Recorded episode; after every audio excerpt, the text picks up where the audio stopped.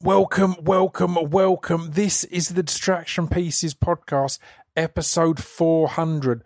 And surprise, it's a Tuesday, but that's because it's the big birthday bash, aka the return to the Whiffin. Yes, for the first time in probably two years, myself, Christopher Glasson, and Stu Whiffin got together in the Whiffin to celebrate a number of things. Number one, today is my 40th birthday.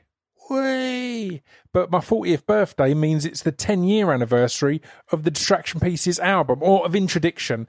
But to celebrate the 10 year anniversary, I've released a 10 year anniversary edition double vinyl um, of Distraction Pieces with a bonus vinyl, which is all spoken word, which I recorded in the woods in Canada. It's a spoken word version of Distraction Pieces, so it's all the tracks and a few bonus bits. That's all on there. It's beautiful white vinyl. Anyway, we talk about it in the podcast. Um, it's out now at speechdevelopmentrecords.com. You know, could be a good thing to buy for yourself, could be a good thing to buy to say happy birthday to me, could be a good thing to buy to celebrate 10 years of the Distraction Pieces album, could be a good thing to buy to celebrate 400 episodes of the Distraction Pieces podcast. So yeah, this is a multiple celebration. Our return, our return to the Whiffin, my 40th, the 10 year anniversary of the Distraction Pieces album, the 400th episode of the Distraction Pieces podcast. So so much to celebrate, and guess what? It's a few parts. Part one is here now. You're going to get to listen to it. I'm not going to ramble on. You've all given enough support over the last four years. Four years, 400 episodes so I won't bore you too much. But I will tell you that part two will be out tomorrow, and then I'll tell you when parts three and four are out. Yes, it's a four-parter. Yeah, we're back in the Whiffin, baby. This is the Distraction Pieces podcast, episode 400, the big birthday bash. Return to the Whiffin. This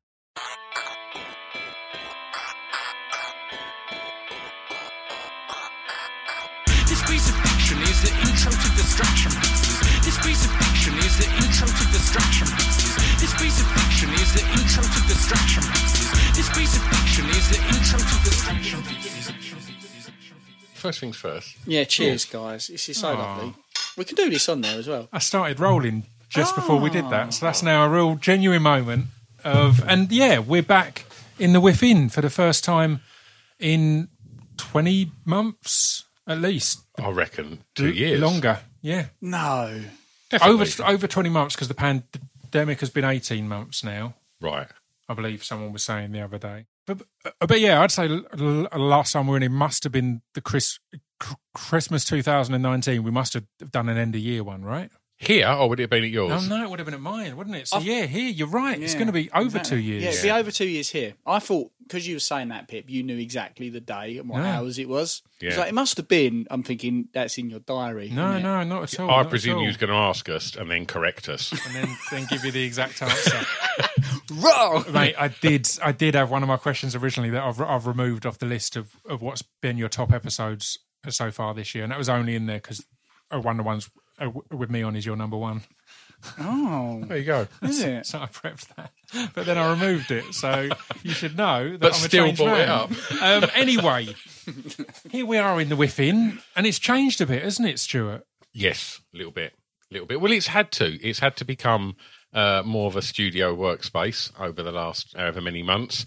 What what studio, mate? Lucasfilm Lights and Arts. I mean, like you know, just, it's got a couple of microphones and a little recorder for the podcast. And yeah, I just I, I did have a little beer keg in the corner. Got rid of that and replaced it with some shelves and some. I've been collecting retro Star Wars toys in the uh, over lockdown. And you've got shelf after shelf of them. I can't w- wait um, in about three hours for, for Chris to dash your Millennium Falcon across your patio. Well, all my, Absolute I've still got mine all up in the uh, loft because I packed them away last summer. No, I've I've had them up there for like 20, I don't know, 30, 40 years, but Get them down. Mine- and you can mine- come around and have a play. Mine all covered in like I, I drilled hole drilled holes in mine and did a like m- a murder scene for my last time I played with them when I was like way much older than I should have been. I did a murder scene with them, not really thinking that they might be worth something. So they've all got holes in, they've got ink and pen all over them. So yeah, they're going to be worth fuck all. I uh, just while you said that, I just throw, throw a second. I was listening to, um, been listening to uh, Tom Davis and Romesh's podcast a lot, Wolf and Owl. which I really am enjoying. And you talking about putting your Star Wars toys away last summer. There's an episode where Tom talks about how he was obsessed with He-Man figures and had them all, and he said he didn't get the memo one summer holidays that it's like. Oh, we've all grown up now. Uh, toys ain't a thing. And he come in and there was like a couple of lads and they're like, "What are you up to?" And I said, "I don't know. Do you want to come around and play He-Man?" They were like, "What?" he was like, he had a proper moment where he thought, "I've got to pack my He-Man stuff away. I don't want to." yet." I, I remember when Jay literally had that conversation with me as well. Jamie was like, "Yeah, no, we can't play it." We had these wicked action force battles that last like four hours. It'd be brilliant, absolute cinematic things. And then one day he was like, "Yeah, I think that's a bit for kids now, isn't it?" And I was like. Yeah, and it broke me. Did you have one last play? play? Oh no, that was the last time I played with him. That was the last time I played on my own. I've been playing myself for fucking ever since. I, I, I always remembered uh, uh, talking to Stuart Turl a, a few years back, and I was telling him about how when I was a kid, my I had this fluffy teddy bear r- rucksack, and my dad w- wouldn't let me take it to school b- because he reckoned it'd get n- n- nicked because it's r- r- really nice. And it was at that point that Stu pointed out, was like, "No, he was stopping you getting bullied." and I was like, I didn't realise at all. I've remembered this whole thing as he he didn't allow it because yeah, it's, it, it'll get it's really nice. Everyone will want to steal that off you. It's like no, because you're far too old to have a fluffy teddy bear rucksack that the arms like came over my shoulders. Ironically, I imagine probably about five years after that, every kind of uh, Yep. Yeah. alternative Goth kid kids. would Yeah, have had yeah. some Scene kind of. kids uh, would have had that, wouldn't they? For Yeah. sure. Exactly. Well, s- speaking of, of people talking about s- stuff, I've made a note of things that we're going to talk about. Okay. That we'll go through. Mm-hmm. We've got Stu DJing in Dartford. We need to tell that s- s- definitely. story. We've got the reason that we're recording today rather than last week, which I think we'll Oh, probably yeah. start with because that's a good Yeah, yeah. good story. The isolation ones we did with R- R- Romesh and that lot worth remembering Oh, yeah. the main thing we're getting together because it's as this comes out, it's the 400th episode of Distraction Pieces. Wow. It's my, it's my 40th birthday and it's the 10 year anniversary of Distraction Pieces, the album. Incredible So shit. there's a load of birthday bits to talk about, Incredible. and celebrations. But then I've noted um, Bismarcky, a few TV things, um, birthday bests and worst, like memories of your best birthday and your worst birthday. Maybe talk the Euros a bit this past bloody year. Mm-hmm. Yeah. Huh? Mm-hmm. This past bloody year. A bit of MMA, as we always do, that, that bores some people.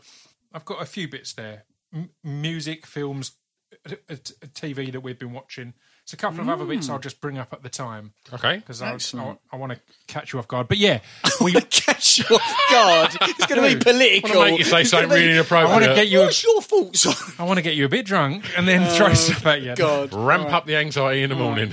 Um, but number one, hmm. we are obviously catching up in the Whiffin and having a Yes. drink. Hmm. So let's do an official on camera, oh, on Cheer- on mic Yes. cheers. Cheers, gang. because it's been a Cheers. while. But one of the things that's we all talked about when we we're organising this is that we're all going to drink a bit more responsibly than normal because the pandemic has made us lightweights. Absolutely. And genuinely, we we all discussed off off mic. They were like, let's not go too mad because the last time I drunk was when we did the Rich and Jade podcast over wow. Zoom. Gosh. So that was like over a year. Yeah.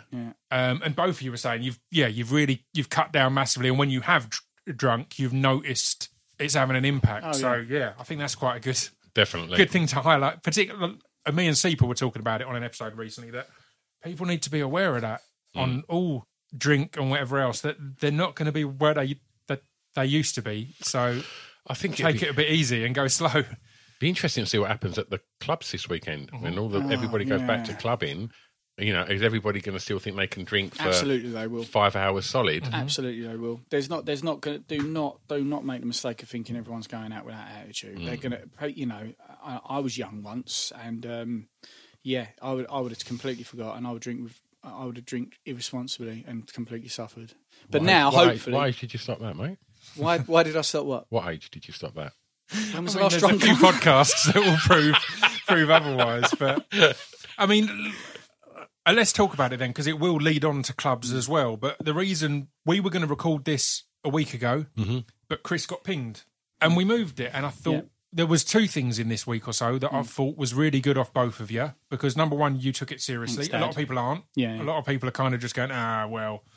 is what it is Mm-hmm. and all this, but uh, we moved it because of that, and we've all done COVID tests. Yeah. And then a few days later, Stu decided that you weren't opening th- the brush immediately. So let's start with the opinion, Chris. How how was all that to kind of go right? Well, what do I have to do? How do I have to act? basically, I mean, dialing it back, the reason how I ping- pinged, because that's what all the kids are saying, by the way, if you didn't know. I got um, busted because me and Molly decided to watch the football out. And we really tried to take precautions over where we went. And try as we might, I think people were getting carried away. And even though we were in our corners, and we'll talk about football later, and I I must say I had a really good time, but I was consciously aware that whatever I was doing, really, unless I was going to walk through where I was, I was kind of stuck. So we, I thought, oh bollocks! But we, we didn't. It wasn't that because we know someone who was with us. That's called a friend, by the way, if you're not aware of that term.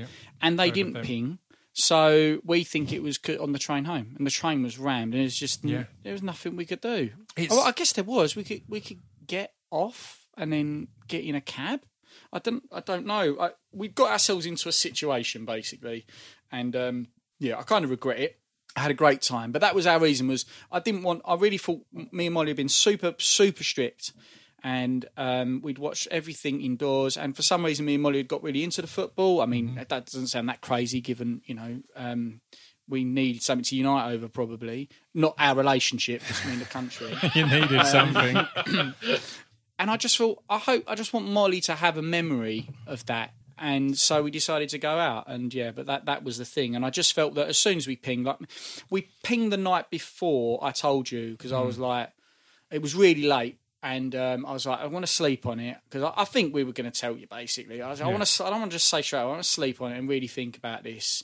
But really, in the morning, me and Molly were both like, listen, it's um, there is really nothing to think about here. We we should just do what it says. Otherwise, what's the point, man? But I know there's a lot of people who, who don't have that opinion. You know, I was speaking to a few people last night who who disagree with with that position and that they think, oh, it's a load of bollocks. But you know, I think it's, Well, it is it's, a load of bollocks, I guess. it's the precautions that need to be taken, isn't it? And it's weird with the Euros because this is going to be no surprise to you guys because I'm the ultimate killjoy. Hmm. But I think I'm bad luck because the finals was the only time I wanted England to win, and the reason for that is because of of knowing what this government and Hmm.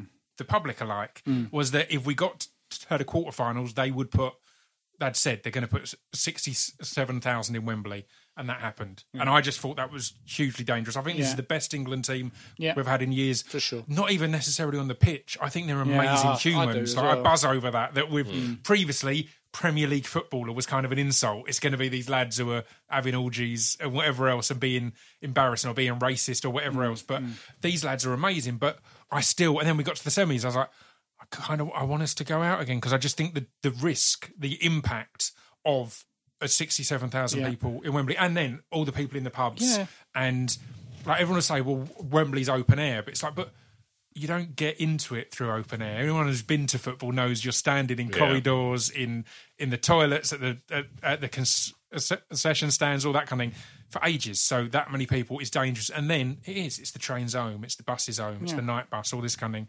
So it felt hugely dangerous. But then the final was the first one that I could start to enjoy because it was it was a weird one. I was always like, I kind of want us to lose, but still, I do rate this team. So it was nice when we score, but I'm sitting there kind of going, oh man, that's going to be another few hundred people dead, essentially Yeah. from hmm. the amount of COVID that will spread. Like, not necessarily direct, but it will, the way that kind of a super spreader event, you know, the ripple effects. Totally. Um, but yeah, it was was nice to watch the final and see. But then again, also had the thing of watching the final, and as soon as that last penalty was missed, instantly being aware, um, maybe hyper aware because I'm a Millwall fan and we've had issues with racism. You and I have discussed the problem I've had with Millwall fans because of arguing against racism.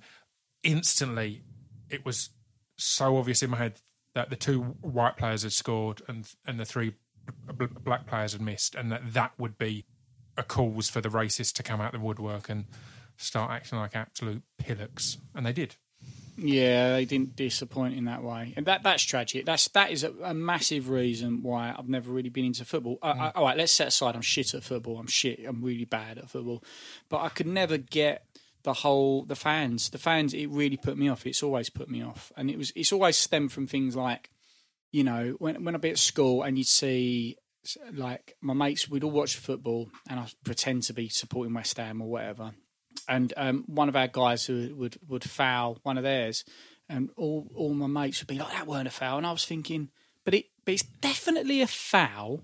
Why are we defending that? I had that And a that's bit the with my dad in the semi-final yeah, because of that penalty that Yeah. I was clearly not a Yeah, penalty, yeah, and I was messaging my dad because we were watching it separately, and I was mm. like, "It was not a penalty." He's like, "I've I've seen worse penalties be given." And I'm like, "Oh yeah." But that doesn't make it a penalty.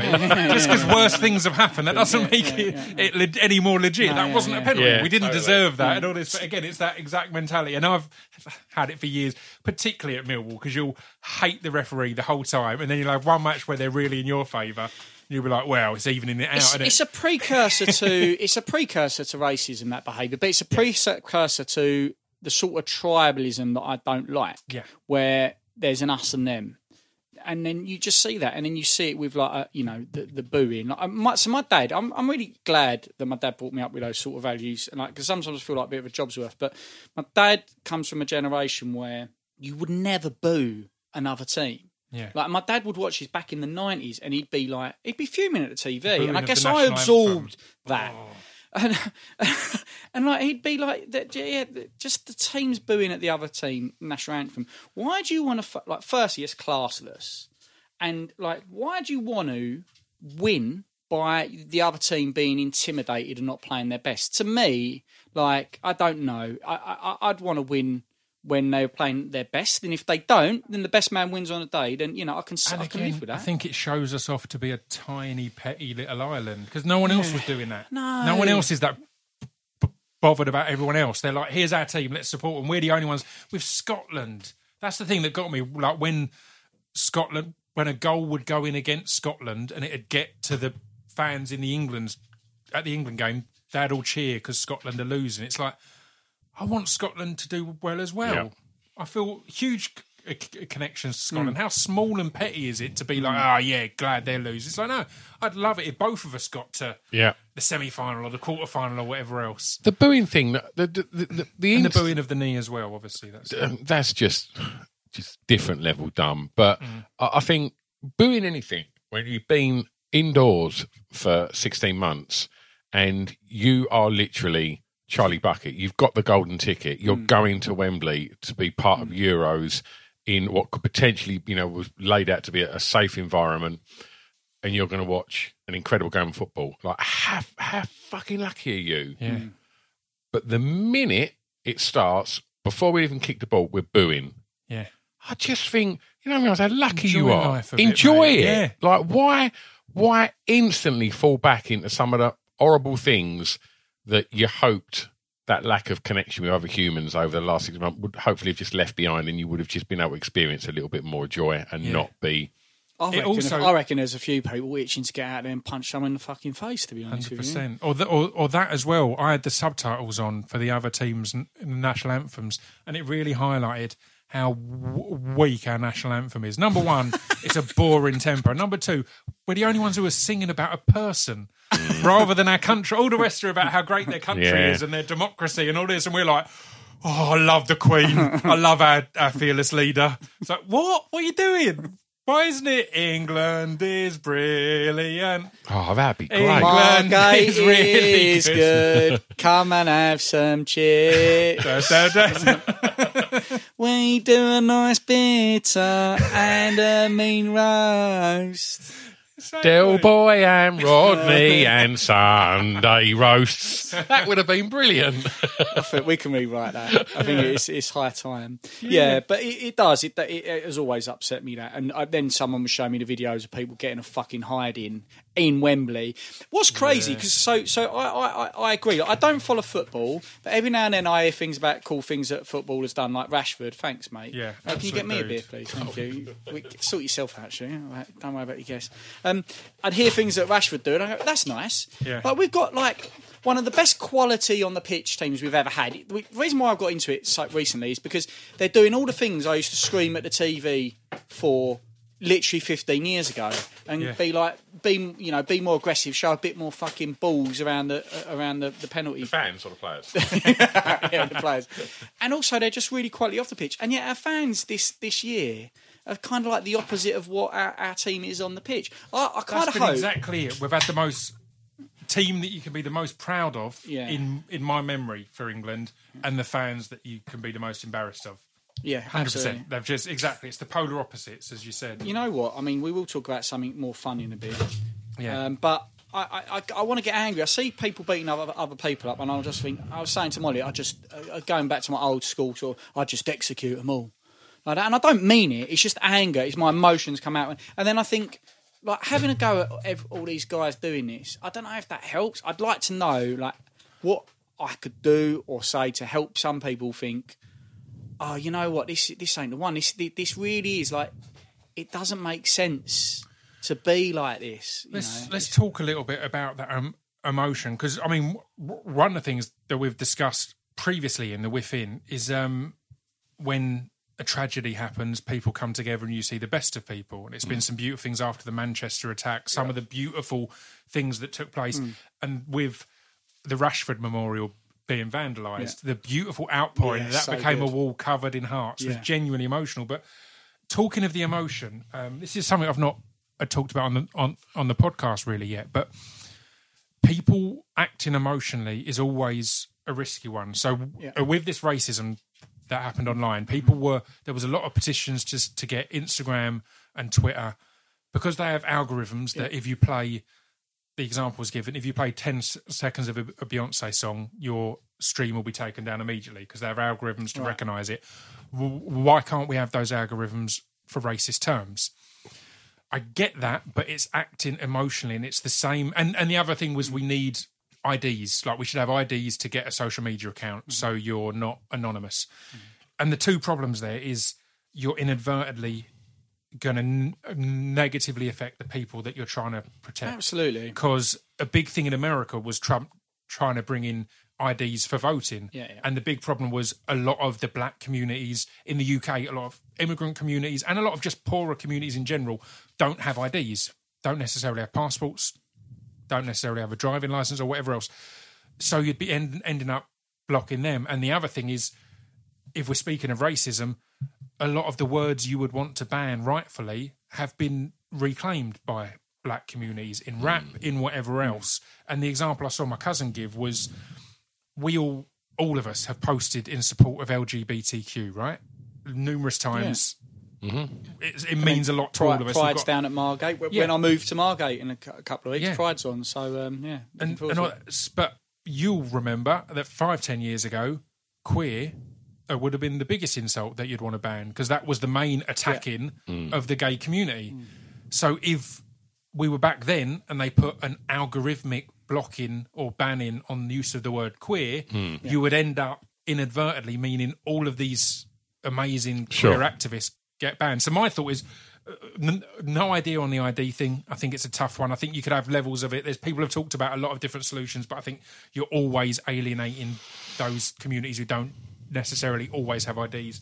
But on the on the language, Instagram and that just need to pony up some some budget and have manned responses to complaints on those words they've so they money. can look as a human and go right that's a racist that's someone posting a monkey emoji or the N word Mm, yeah. under Rashford's post. Whereas if it's a kid who's been to the zoo and has posted a monkey emoji, Yeah. right, we won't ban them. Mm. and I think it, it, you need human interaction. I think the problem is when it becomes algorithmic, they're Well, we see- massively flawed. They've se- they've seen there, there's been sort of like fallout that on both, even on the right hand side as well, on the right where they've said that the Twitter is massively left leaning and and that it has sort of like banned right wing accounts for Mm. for those sort of things, and they're like, oh, it's our algorithm.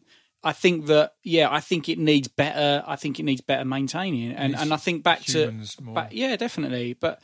I think the idea of what you say. So during lockdown, I've been doing a lot of reading, a lot of reading about thinking, and breaking down how the brain thinks. And one of those areas is is your emotions. You do think with your emotions. Mm-hmm. You ultimately, whatever you do, you will make a decision based. It'll be an emotive decision, no matter how much many facts you bring on, into it. But I think people a lot of the time, I can completely understand where the emotions come from. As I was just talking about executing anyone who's done that. It's obviously a very stupid idea. It's being able to identify, like, if you want to get your emotions out, cool, but then you need to really sort of use other aspects of your brain in order to have a make a decision on policy. I think it's a combination as, as well, isn't it? Because I also think it's completely rational to act emotionally at times. Yeah, no, no, if, no. if you are being attacked, if you are Yeah, this or that, completely. there's loads of things where people go, "Look, let's all calm down." It's like you're. It's easy. There's to a say time that and a when place it's not say that. affecting you. Yeah, Like, when it's not affecting you, it's easy to come in and be, "Come on." It's the whole. Like I spoke to You've got to give time for that. Dane come out. Mm. Baptiste about this, and we we renamed it because in during the pandemic there was all the Black Lives Matter stuff, Mm-hmm.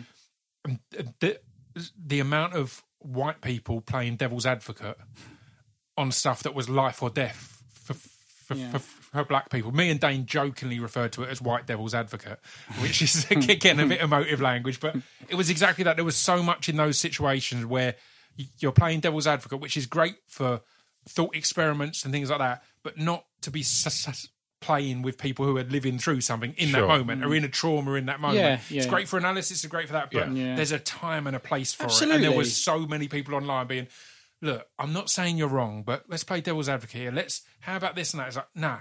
It's, it's like, away, like you know when you when you when you do that. something and you're angry and the last thing you want is your mate to go right at that very moment. Well, that wasn't a very good idea. Yeah. What, what you should have done there was, and it's like, oh no, I just need to get this off my chest. And Or in relationships, Yeah.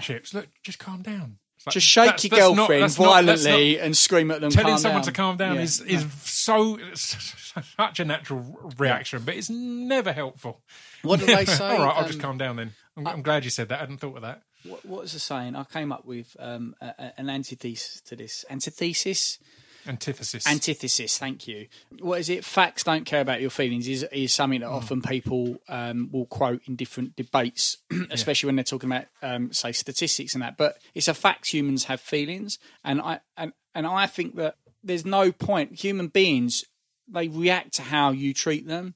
So no matter what your position is, if you treat someone coarsely or like an idiot or speak down to them, you know, you've got to bear in mind that we're all humans. We will ultimately, as I say, basically, your final decision is is your emotive one. You, ultimately, you wrestle with it in your head, and ultimately, you're going to go one way or another. So it is important to, to use all those things. But yeah, it's a it's a very tricky one. That very tricky to sort of like get right. So um, let's let's go on to the clubs because you you made the decision. You announced that the Pink Toothbrush was going to be opening. Yep. As we sit here now tomorrow, Yep. but then you guys who are the organisers had a chat kind of behind Zoom windows as such mm-hmm. and decided, despite it being legal, it wasn't necessarily moral Yes. to open. So how how hard was that? And genuinely, I was I spoke to a few people who just said I was so proud to hear that you you guys have made that decision because I know how much it meant as well. I Yeah. know you've really missed this on an emotional level. I mean, it's a large percentage of your income, so Yeah. on a on a just a business level, that's a big deal. And when you posted about the return, it was the biggest reaction that you've ever had on social media. So Yeah. that's a hard one to then turn around and go, look, despite all of that, this ain't right. it's uh, it was a, a multitude of things Uh, when after uh, you know however many months it is being told by the government nightclubs can open and so i guess your emotions get caught up in that and the excitement of it of something that you've wanted for so long uh, and obviously it means that you know the money starts to come back in as well um, it was like brilliant. Well, if it's allowed, let's do it. Like you know, we've waited so long. It's obviously one of the the last parts of the any industry to to, to to be able to open its doors. The hospitality industry is something that's struggled pre-pandemic, and so this really hasn't helped. But obviously, we know why we've been shut, and to get that uh, you know that that notice that we can reopen was was ex- so exciting and I think we just thought this is incredible. It's it's going to reopen, and we looked at it and we looked at the advisories at the time from the government, and it was like, right, we can do all of that, and if everyone else is doing it, then we're not doing. we- We're certainly not doing nothing wrong. This is totally legal." And we was like, "Brilliant! Let's let's announce." And the response was obviously what we thought it'd be, uh, just absolutely incredible. And then we just started to kind of when we started to sort of think, well, look, we've got like a week and a half now to get this where we need to get it. We need to look at what we need to do aside from the advisories that that are going to be tricky. Uh, and then the more things we looked at, the more statistics we looked at of the rising in infections for basically people of the demographic that go clubbing Yeah. and they're also the people that are last to get vaccinated, seem to be the slowest on the uptake mm-hmm. for being vaccinated. I get that. I get why young people feel bulletproof. I'm sure mm-hmm. when I was young, you know, we, you all feel a bit invincible, don't you? Mm-hmm. Um, and so the more we looked at that, and then we just kept sort of reaching out to all the relevant authorities, and everything that was coming back was sketchy Yeah. nothing was concise. Mm. And we was just looking at it and weighing it all up, and it was like, right, well, hang on a minute. If something goes wrong here, where do we go? Well, this was said to us here. This is what we adhere to, and it was just nothing was clear enough, Yeah. and no, Here's and the letter of the law. it just was. It just to. we just couldn't find it, Yeah. and and it was like, right, look, I think looking at these rising infections, we can't take a gamble on it because the, the as, as I'm sure we've spoke about the club before on this podcast. Anyone that's listened to Chris and I's podcast know exactly what my club is. It is very different from a lot of other clubs, and It's a sex club. it's a sex club. Uh, There's a lot of exchange of fluids usually. yes, yes. So that had to be taken into account. Um, but it, it was, yeah, them, them things all went in that, you, you know, were considerations as well. And it was like, look, I don't think it's safe to do it. I think we're going to be putting people at risk. And then people we're going to be putting at risk have been the people that have bought our merch when we've been shut, have bought our sticky carpet framed Yeah. and done all the things that have helped Yeah. get us through it. I was, I was talking out about it all, all around my dad's uh, the other night. I go around every Thursday, and he was saying, "Yeah, someone I know down at the uh, it was over at, the, at his his caravan or at his cafe was like." They've, apparently, they've got a bit of carpet from the pink toothbrush in, on their wall. He's like, "Is it famous?" Like, yeah, it's famously st- sticky carpet. Is it? It's horrible. Yeah. So it just yeah, there was loads of that support, Yeah. outpouring of support. and it, and we just thought, well, look, we we owe them more than if they can sit tight for a bit longer. Hmm. We think we'll have more concise information and, And- be better prepared to ensure that when Oh, we wow. do, it'll be safe. Wouldn't you like the government to have taken? I was going to say, do you think that's that's that that's the solution? Because I, I've not got an answer here. I hmm. I'm not a fan of the idea of uh, vaccine passports. I'm vaccinated. I think everyone should get vaccinated. I wish everyone would, but I don't like that kind of government monitoring. I'm uncomfortable with it. I don't trust our current government. Therefore, I feel more uncomfortable with the idea of people are being monitored, w- w- w- where they're going, what they're doing. They need this, that, and that. But then my only other solution is stay closed a bit longer, like, guys. I, I know that's not ideal. So it is that uh, there is a kind of well that f- f- fits into it. Then either wait a bit longer or get your your COVID passport thing, your vaccination passport, and Well, maybe, maybe, balance, maybe right? it's, it's difficult because maybe there's another maybe because if this if this goes if this is indefinite and it's weird because of this virus, I'm not meaning to depress the shit out of anyone listening, but because of the nature of the virus and how it changes, we I, I don't know when this complete, completely ends. I- I mean, I experts agree. do imply it's the first of, of several pandemics to come Yeah. because of the way Yeah. we have our. And again, we'll talk about your f- fake veganism for fuck's sake.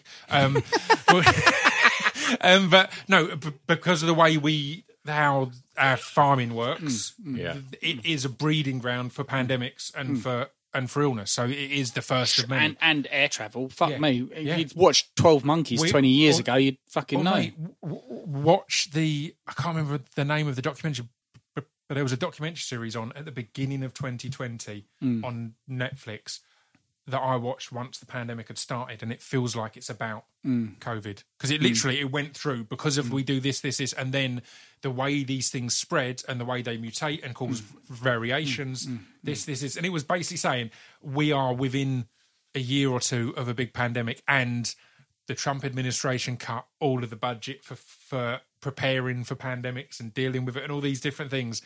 It's m- mind blowing. It's like that was literally out either end of 2019 or Yeah. beginning of 2020, and then I mean, uh, actually happened. I'm very torn on on passports. You know, we're seeing serious protests and riots in France, Italy, Algeria that are, you know, and, and, and people are listening out there, and we've seen them in London, but the press aren't necessarily giving them the coverage that that they might give other, uh, uh, you know, other such stories. But I do think ultimately we just want our demographic to be vaccinated. Yeah. And so we know that, you know, because it was it was a hospital pass going. You know, we'll launch it, but actually, the you know we won't we won't enforce anything else for a month to mm. give everyone the opportunity to have had the jab before we enforce a law. Mm. It, it's very confusing, very confusing for everyone. But whether or not you know in the future, if this is as you say, like one of one of many things to come along, and and, and heaven forbid.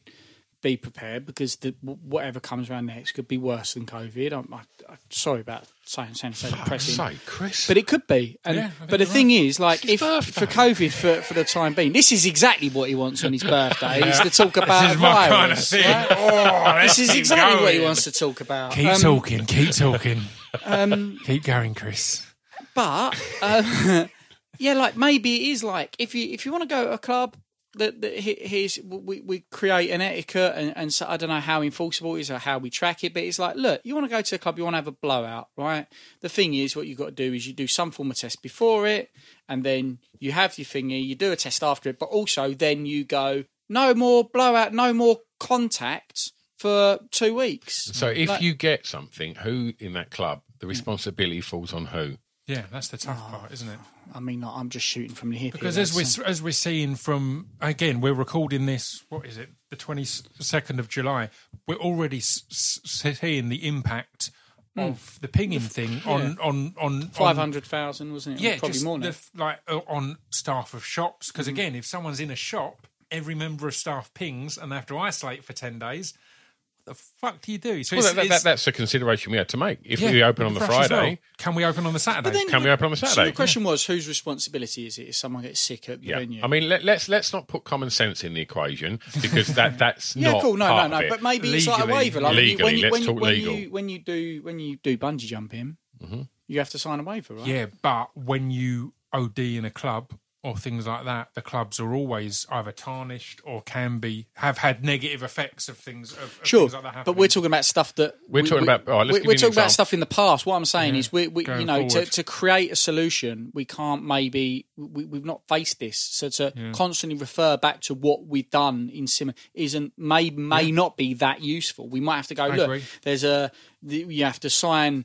We have to sign some disclaimer or waiver. Then you have to fucking stay in your house, and or if you, I mean, then you got work. I know. Listen, I'm not giving an answer here. I'm just saying maybe there's other ways that we're gonna to, to return to that because we all want to go out, man. I want to.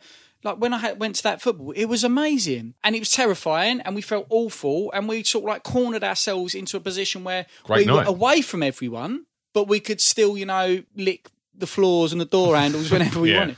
And ladies and gentlemen, I need to Mm. quickly say this is three guys having a drink together for the first time since the end of the pandemic. So, of course, the first hour is going to be this conversation. Yes. We're going to get on to more fun and unusual stuff as it goes on. But literally listen. every gathering of mates Yeah, who yeah, haven't yeah. seen each other a year are starting with this, right? But to round up this little COVID section um, with positivity, yeah, me and Stu work on a thing called Pod Bible, and the morning that you announced that you weren't opening, you kind of said in the group message, "Look, I need to be off for the morning because I need to mm. deal with the mm. the after effects of mm. this announcement, the damage l- l- limitation." I'm not on Facebook anymore, and I imagine that's where any negativity would have f- found its way. But from what I saw, and I kept a decent eye on it, from what I saw on Instagram and Twitter, the response was It was incredible. hundred percent it was. positive. Everyone's saying it's a really tough decision, but it's the right one. And people saying, "Oh man, I'm gutted. I can't wait till we can come." Yeah, there weren't one negative. and that was amazing that you were ready for a backlash. And Yeah, we knew that we was going to. But you know, there, there must have been a lot of youngsters that were just like, "Oh, fuck's sake!" But yeah, I think they knew that if we could have opened and it had been right, we would have. yeah. the TikTok announcement, there was hate everywhere. Oh, mate, unbelievable! no, they're not really on TikTok. He's, he's, he's far is. too old. But yeah, yeah, so you know, let, let's beautiful, hope right? a bit more information and, and some more some more jabs, and then yeah, we can uh, go back to what we do best. well, I mean, we're 40 minutes in. Let's get a bit positive. I'm going to pass out the party hat. Yes, because it is a little a celebration, and I've brought something along for in the within. Oh, look at this. Oh, The 10 year anniversary Distraction Pieces vinyl, oh, lovely. which is a two discer Oh, why have you took the cellophane off? gatefold. I want to show you it. He's a collector. I'll give you a, a This wrap is exciting. gatefold photography Oh, look at Oh, that. wow, by Thomas. Coles of Get Shot oh, Studios. Oh, Tommy Coles. I'm the just going to hero. show you, you quickly. The hero that is Tommy Bl- Coles. Black sleeves, Oh, that's tasty. This tasty, is nice. mate. Yeah. white vinyl. Oh, Milky, milky that. white. It's all That's isn't it? And it's yeah. two discs because I'd recorded a second disc where I was in Canada on my own, just getting miserable and depressed, uh, sh- sh- sh- shooting a TV show. Um, I went out, I took my recording equipment, this very equipment here, and went into the the, the forest of Stanley Park, so trees as high as you can see, and recorded the whole album as a spoken word album um, overlooking the sea. So there's it's this amazing park that's just these huge, as you think of Canadian, just Yeah. these huge trees. I climbed over a little fence and went off the path that you're meant to go on as the public, and just found a little area and s- s- sat down and re-recorded the whole album as a, s- as a spoken word album, and that's this too. And yeah, I got a, a buddy piece to produce it and make it, s- it sound all nice. Oh man, And that's the 10 year anniversary. Mate, that's incredible. absolutely. It looks Congratulations. nice. Looks amazing. Does it look? I don't know. Do you know any other uh, Rebel podcasters who might have released their podcast on vinyl in the last year? Does it look as good as um, that? Look at that little bit, Oh, that's that's nice. That is nice. a little detail. Yeah, because you guys released your your an an, a, an episode on vinyl. We, we released our debut album, Pip. Yeah, yeah, yeah, yeah. yeah, Yeah. It's exactly. exciting, right? Debut album. Yeah. Yeah, went straight to number. Just Yep. One. choose garage. If anyone wants a copy, we've got uh, five thousand. to be fair, we sold shitloads. We'll be at shitloads. Aveley Boot Sale this Sunday. We have sold shitloads, yeah, Yeah. haven't we? Uh, shout out to my cousin who did the artwork. It Yep. looks incredible. Yeah. I incredible. need to give a shout shout out out to DJ Yoda. to Adam Richardson, Yes. who updated the artwork on that and, and did, did all the layout and everything. It looks beautiful. Shout out to Riker that created the DJ Yoda Oh, action mate, figure. Yeah, Would everybody yeah, stop yeah, shouting? yeah. And Lewis Recordings Yes. as well. You're wearing a Lewis Recordings t-shirt I today, mate. Props. Yeah. I mean, we should uh, say uh, thanks to Mike, who will be listening. Mike the man. Yeah, I mean, this is meant to be about me, but um, yeah. No, congr- no congratulations. Can we talk about me? Congratulations. But yeah, it's, it is a mad one that that's been t- 10 years. And really, you and me didn't know each other that well Yes, we did. 10 years ago. No, we knew each other, but it's before we did the, The the club. club night together. Yeah, just before. No, it's not true. No? It is. It was just before. You Because that's 10 years it. ago, and we did the club night for nine and a half years. I was messaging you when that first single come out, telling you how fucking incredible it was. Yeah, that's true. But we, were- I'm sure yeah, it but was you before don't, it doesn't mean to say you liked him, Yeah, though. exactly. We weren't friends. yeah, y- y- sure, you have my number. I might have misjudged the situation here. Everyone you know, tell you, oh, I just picked my best mate. uh, yeah, told him how good his record because no, was. because because you booked me and Dan to play at Chinnery's, and then it was a little bit after that that we started talking more and more. Like at the time of the Ch- Chinnery's gig, I'd say we hardly knew each other really, Yeah. and then it was after that we started talking a bit more. So, I, or, or maybe it was a, around that exact album that we started the club night and started to get to get to know each other more, right? well, I was in a video with you and Dan. Yeah, that's the album after. I followed that, didn't it? fucking Cool. Yeah. wanker. You don't even know your mate's records. Jesus. Don't even know your mate. He's just bought you one over. So it's also the 400th episode of Distraction Pieces podcast. It's incredible. Uh, what's your favourite episode, Chris? No, uh, I do have one. I do have one. I genuinely have one, and it's not even one I was on. All right, But top that- five. Uh, number one is Liam Howlett. yeah.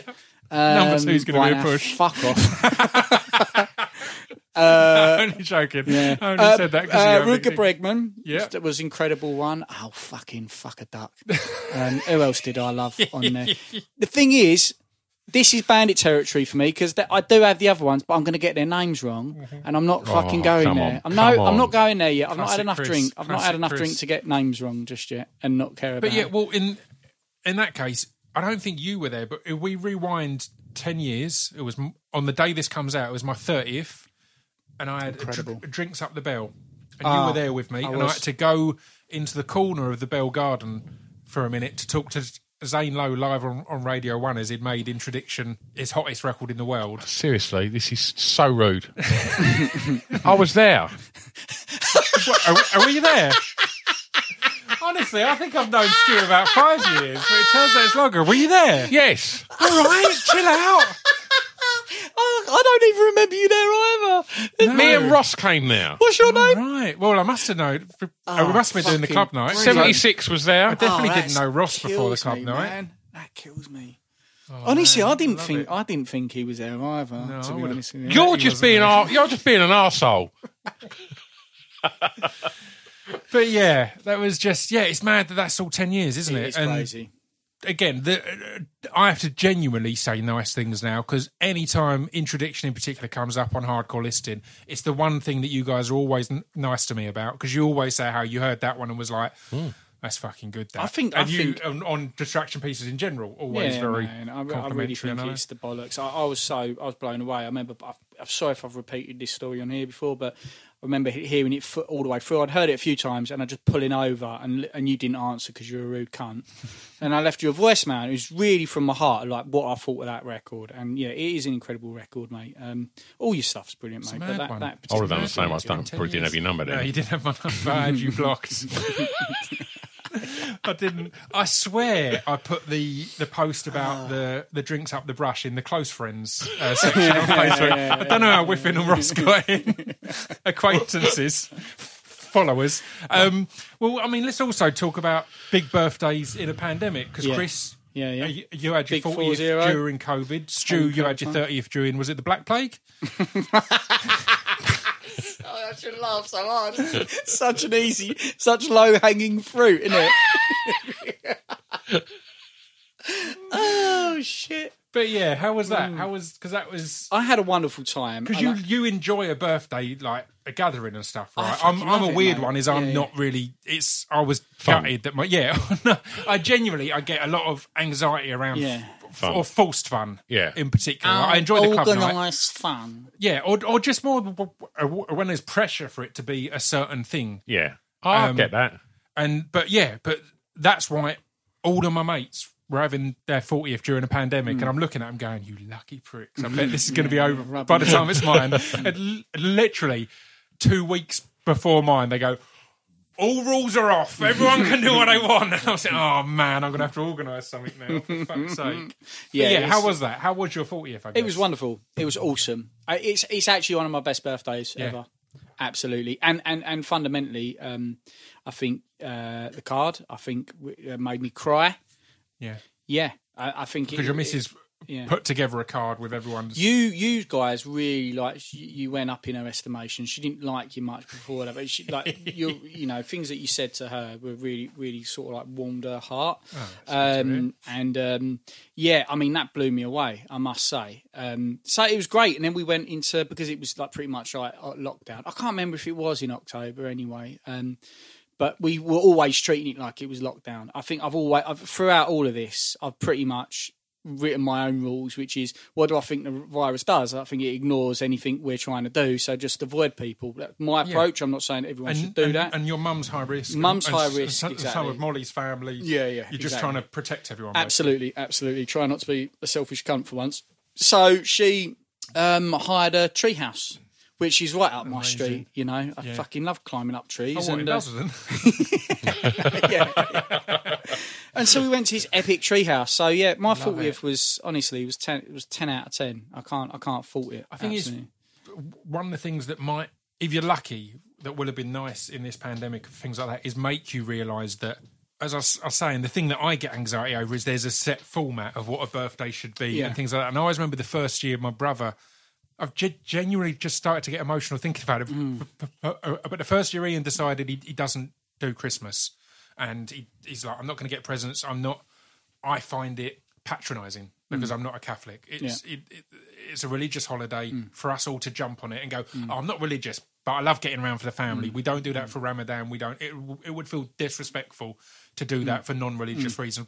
It was his belief. And the first year he done that, he just gave me a card and wrote a message in it, and it broke me up. It was a genuine, beautiful message about what he thought or whatever else. I've, I've st- still got it, and that was a real thing of like, right, yeah, that's Christmas, and that isn't about this, or birthdays aren't necessarily about that. But you, you, you're saying that's one of your best birthdays ever, and you didn't have a big party, and you didn't get wasted, you didn't have a blowout. No. You just had. I didn't have a genuine- blow up. Eh? So, hey lads, lads. But yeah, I think that's. I think it's nice to get that every now and then to re recalibrate Yeah. and let you know that here's what. Really, yeah, Yeah, here's what actually matters. yeah. But what was your? It wasn't a big birthday your one in this in this one. No, was it? no. Uh, what did you end up doing? Did you do much? I've had a couple. Um, I had a couple. But no. Is that why you're older? Because you have more birthdays? Yeah. But but my, we born around the same time that you just have more. But- You know, you know what? I, I treat myself to three. um, but my daughter turned 18. That's oh, incredible, of course. mate. Um, I mean, no, it's incredible, but how heartbreaking for that because that's one that is Yeah. one that you wait for. Yeah, and and that was that was the one that that I thought was really strange. That when we was in total lockdown then, and it was just weird that your 18th birthday was going to be pizza with your mum and dad, Yeah, like in the kitchen, which is not cool. You know, you should theoretically be Especially uh, mum and dad. pissed up on blue wickeds, well, you know, being sick uh, down off a curb or something. But I mean, you're You're a great parent. you're saying this directly at me, who you know will have been. That's my dream birthday, right? Pizza in the living room with my mum and dad. Lovely. I'm like, I'm like, when's it get bad? but you know, it, what, what is quite strange is like, you know, she's she, she, What size did you get? like, Keep going. This sounds fucking great. but yeah, it was it was strange, and I did feel for her because you know at eighteen everything's to come, isn't it? It's all Yeah. exciting, and, and and and there wasn't any opportunity to do anything, and we, you know we had a, we had a nice night, but but what was weird was when they said the clubs are reopened. I was like, "You can come to the brush." She was like, "Yeah." and I just thought, and I was like, "Do you not want to come?" She was like, "Yeah, I will one day." And I just thought, in a rush. Wow. But then I just thought, would you want to go? Let's let's go to a club. Who's going to be there? Uh, my dad. Fuck that. Especially, well, she's got a boyfriend. Yeah. You would That's not weird. want to go to a club if your dad's there, would All you? jokes- No, your dad and all his mates. yeah, that's not cool, is it? All jokes aside, you would be a, you, like you are a super cool parent, Stu. Like I'd love to have a parent like you, definitely. I don't think um, there's such a thing as cool dad. Or, or we were discussing this on a on a Zoom the other day, and one of the things I've got noted is I want to. I don't think you and me have ever talked about the time I sung on stage with Billy Bragg Yes. because that's it's, it's a huge conversation. But it I mentioned on the thing was I realised that there's no point in trying to have the illusion of remaining a cool dad Impossible. when I was at festival ch- chatting to Billy Bragg and his son. And Billy was headlining the main stage on that day, and his son was just so like. "C- uh, Can I go now, Dad? I just want to go and hang out with my mates. It was just em- so embarrassed of. And I stood there thinking, your dad is Billy Bragg, right? One of like absolute idol, coolest guy in the world, and you're embarrassed of her. So it made me go, well, Stu w- w- w- Whiffin isn't going to be able to be a cool dad. If, Billy Bragg can't be a cool dad, Stu happening. Whiffin isn't going to be able to be a cool dad. Ain't But. It's it's an interesting one on big birthdays because one of the things I'm sure we'll talk about more along the podcast. I told you to, to think of some some some best and worst mm, birthdays, yeah. and the only one that I really noted because again, as you know, I don't really remember what I did for most of my birthdays because I don't s- celebrate Yeah, yeah. much, but I do remember Anna, a girlfriend that from college, which was my first like l- l- love, and it was a mad one. It was the first kind of real. We're going to have an argument, and I'm going to cry in the rain in the street as if it's Pathetic. D- Dawson's Creek or some Yeah. shit. Yeah, real. I was the kid with the stutter, and I thought she was so far out of my league, and it was this real. It was hugely emotional, but I can now look back, hugely, hugely damaging. And we've discussed since that she was like, yeah, at times I'd s- split up with you because it was nice to to feel needed and wanted to have you beg for me to come back and cry. It's like it was a damn it. We were both in the wrong place at that time. But I always remember her. I think it must have been her. It was either her 18th. Yeah, it must have been her 18th because we were at college and that that again is one of them. There's extra pressure on that. It might be where my hatred of the pressure of birthdays stems from because it was her 18th, and I was like, right, I'm going to do this all right. I'm going to blow her away. You can't, you, you can't have You're another gonna blow 18th. Jesus Christ. You can't have another 18th. Um, so we went to Camden because we're teenage goths and it's Yeah. the 90s.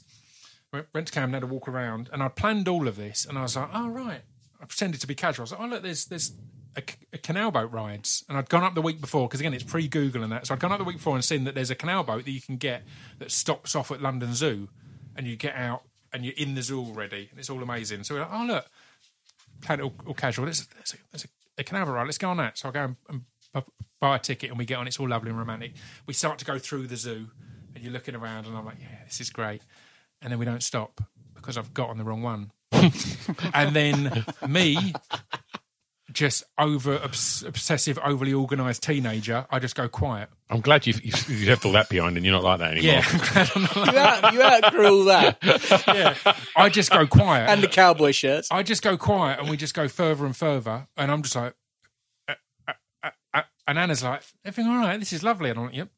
hmm all good. And we're going further and but because I'm still thinking at some point there must be the stop for London Zoo. It must be the next bit. and we're going further and further down the fucking canal.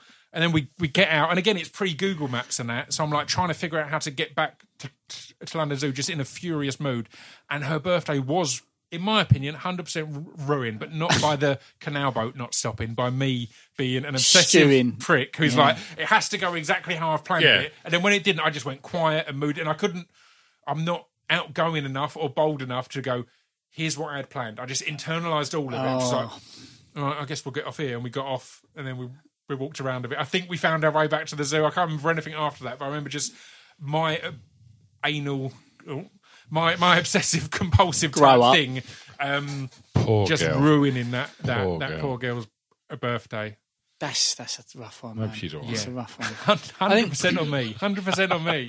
One of my greatest ones, but also is a problem with being a bit laissez faire, was my 21st. Wonderful Yep. birthday party. We had a house party around. My mum and dad left me to it. And we took acid, and I think that was a bit of a problem because I invited all like lots of different friends from different sort of backgrounds, different levels Mm. of association with drugs, and and so when it, when really everyone started showing up, I was hiding under the dining room table, just tripping balls. And I do think Happy birthday, mate. and people are like, is he all right under there? It's like You, you coming out, mate? no, I'm good. I'm good down here, aren't he? That was your, I think that might have been your birthday present to me. Maybe. Was it? Yeah, Yeah. maybe. I got good Come- gifts. Do we need to speak to Buddy about this bit and edit it out? Nah, it's No, fine. okay. It's all in the past. It all happened. yeah, yeah. And we lived in a country it was legal, Yeah, that's right. didn't we? Yeah, that was that time when that's we the lived important part to remember. That's the key element to take from that. Do you, we could? I mean, that was. Should I talk about that birthday party? That birthday party was amazing. Yeah. There was um, Go into it. people having sex in toilet, like downstairs toilets, who confessed to me like months later, racked with guilt that they had sex with their partner downstairs. I was like, that's absolutely fine. And, and- Coolest thing in the world. Yeah, well, congratulations. Glad you guys had a really wicked time. Stuart Turl developed a fear of cats from that evening because Yeah. oh no no Mark, Mark, I was going to say Irvine Irvine. Because uh, one of our other friends tripping balls with us thought it'd be really No, because he wouldn't do the drugs. He would just drink. Yeah. So Mark just Yeah. drunk. So Mark was yeah like straight as he always has been, and he's never been a oh, big fan of wasted. animals. He was hammered. He got very, very drunk to keep up. Do you want to tell this story for No, fuck's yeah, sake? ahead, Jesus. Christ, correcting everything, and then uh, So, no, it's I think I Chris's believe it was- 21st. It was in the kitchen. it was in the lounge. So, oh, we open and Incubus is playing. We come in. It's a suburban neighbourhood. We go in the front door. I bet Incubus was on all night. Go on, Don't, go. don't diss science. Go, science go. is uh, the best new metal record. And um, yeah, and then Stu. Should we put something else on? No, well, obviously, there's no cameras here, but Stu pretended to crawl out of the out of, from underneath the dining room table there. Um, yeah, Yeah, no. and- if I hadn't made me, I would have been this. Um, yeah, and like Stu thought it'd be really funny to just throw my cat, which was a bit of a mad, you know, you know, you get those mad cats. My cat was a bit of a mad lad, Yeah. and Stu just threw it straight into Mark's face while Mark was, It was lying as Mark down, was lying down. Mark had a fucking meltdown. It was it was a wonderful birthday party. All my family phoned. All my family kept phoning, and it was obviously pre PG. So we used to have BC P, pre, PG, so pre Google. Back when also there was only landlines, and all my family members kept phoning me up. My mates kept passing me the phone, and I was absolutely tripping balls. And it'd be uncles, aunts going, "Congrat! Oh, I hope you're having a nice. What you doing?" And then I'm like jerking off outside a window. But yeah, it was. Uh, it was, I it remember was a Mark great getting memory. proper angry at that, and Oh, the only ones I can compare to that is when Stu Stu got angry at you for kicking him, which has come up a lot, and when Oh, I'm so you so got angry at Mark when we were driving home from somewhere. and Mark was really drunk, and he was in the back, and I was in the passenger seat, and he started just sl- slapping your Oh, face. God. And Chris was getting so annoyed, and it was getting fucking hard. Again, it's the jackass era, and he was just proper. And just as he pulled up to drop Mark off, Mark just gave the biggest slap in the face. Could have knocked him out, I swear, and then got out giggling. And I thought Chris was going to run him over. I genuinely thought he was going to road rage him over. But yeah, I love those moments of, of everyone messing about and then it stops being a joke. It goes too far. It, that had ended in a fight. Greg had done a similar thing. I think it might have been unfortunate for Greg. He did it second, and I think I'd had Mark do it the first time, and then I had a fight with Greg in BP petrol station, full blown, full blown fisticuffs, um, because of a similar Full-blown thing. fisticuffs. Um, what uh, birthday memory? Go on, you got a big one for us, Stewie? My 21st was pretty good. Oh, come on, one you can remember. Did you go around your mate's cave? His parents were out hunting. This is when Stu, Stu, like a few years, is going to tell us how hor- how much he hates us with our ageist jokes. Yeah.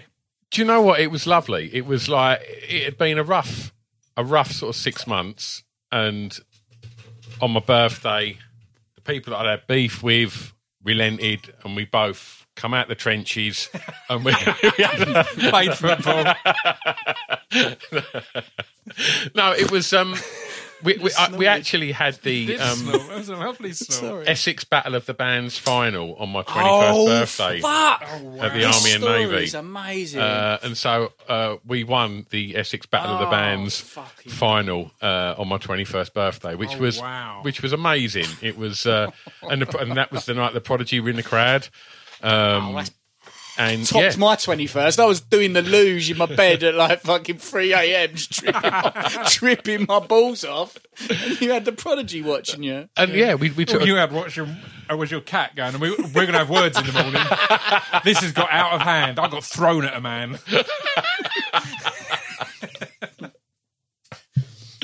yeah, it was, it was it was mad, and like you know, we we took a couple of couple of coaches up there, and it was it was brilliant. It was absolutely Amazing. sold out, and we just yeah, and we won it. We I think we won about five hundred quid, and I think we probably made the venue about fucking four grand.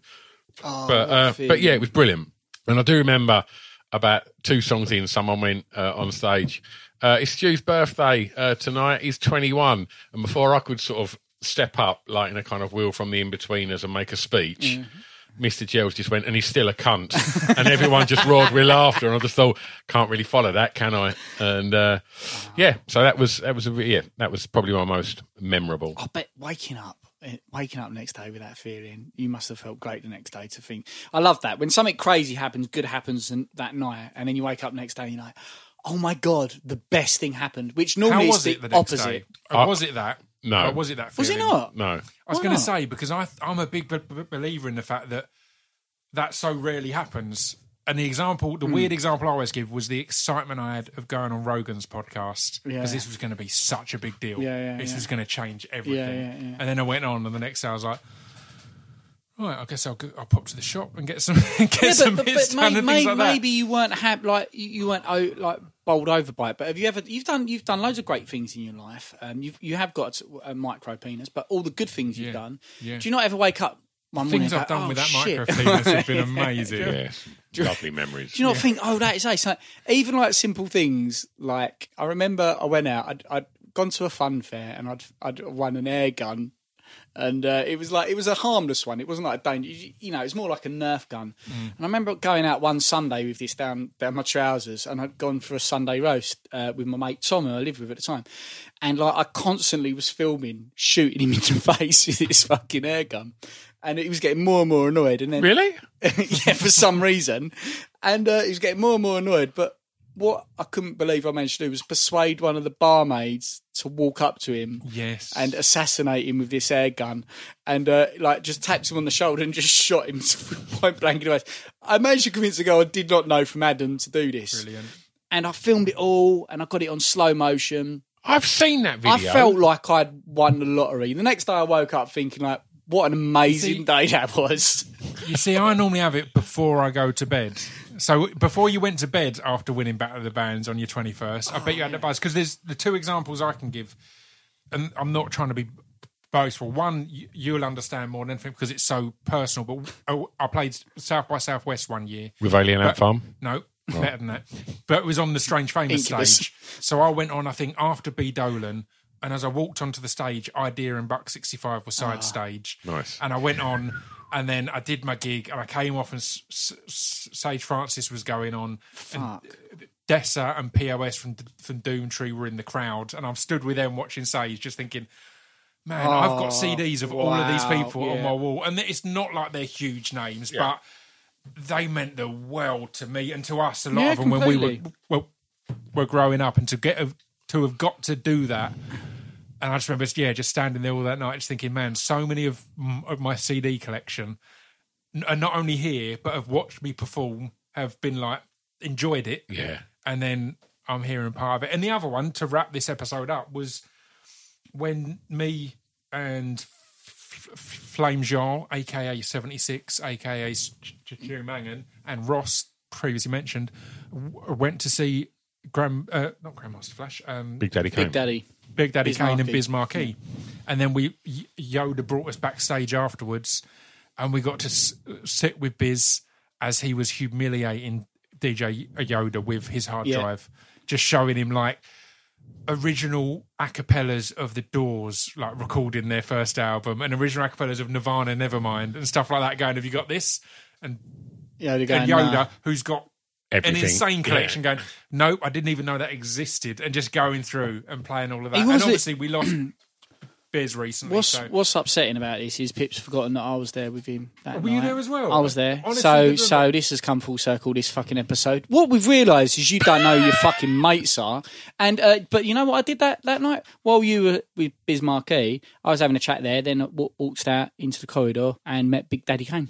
Yeah. And he was just nice He as blew us fucking away on that person. night, Oh, I can't That's one of my believe it, yeah. favourite my hip-hop top gigs ever. It's Of in my Jazz top Cafe, five, wasn't it? That Death Grips. no it was Definitely at the forum i think it was, was one of the the bigger Yeah. venues and Yeah, just his man. performance was just Oh, he was insane. next level and he was such a like I can't believe how nice a guy was. Um, um, being a mate of yours, sometimes we've met we've met famous people, and I haven't met any. I, I've met a couple of proper dicks, but by and large, the people that we've met have all been nice. But Big Daddy Kane was standout, one of the most humble people I'd, I'd ever met, yeah and had the ha- uh, pleasure of letting fuck me.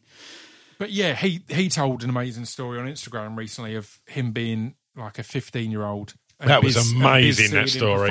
and just basically getting him a record deal, and like he wouldn't have a career if it, if it Telling wasn't him he for was going to get him Yeah. one and Telling then him sticking get with him this, until then- he got him one. yeah, Amazing absolutely that was. amazing. And Biz Markie is he's a weird one because he's not exactly got this long list of hits. And You I know, guess just that- a friend and but a, th- a handful of others. Yeah. But, that's- he's such an icon of the Yeah. scene because he was so distinctive. He sounded like no one else. In a way, as, as similar to ODB. Outside of Wu Tang, ODB, mm. you generally just think of Shimmy Shimmy Ya. Yeah. Yeah. But he's ODB. There's no one else like him that Yeah. sounds like him, that looks like him, that moves like him. Mm. Charisma. Yeah. Charisma, man. Like, what superpower would you want? I want charisma. Really? Unfortunately, unfortunately, I've got bags of it, so I don't really Mate. need that. Where, Yeah. where, where'd you go when you've already got the most charisma? I'd deal with this micro penis. Yeah.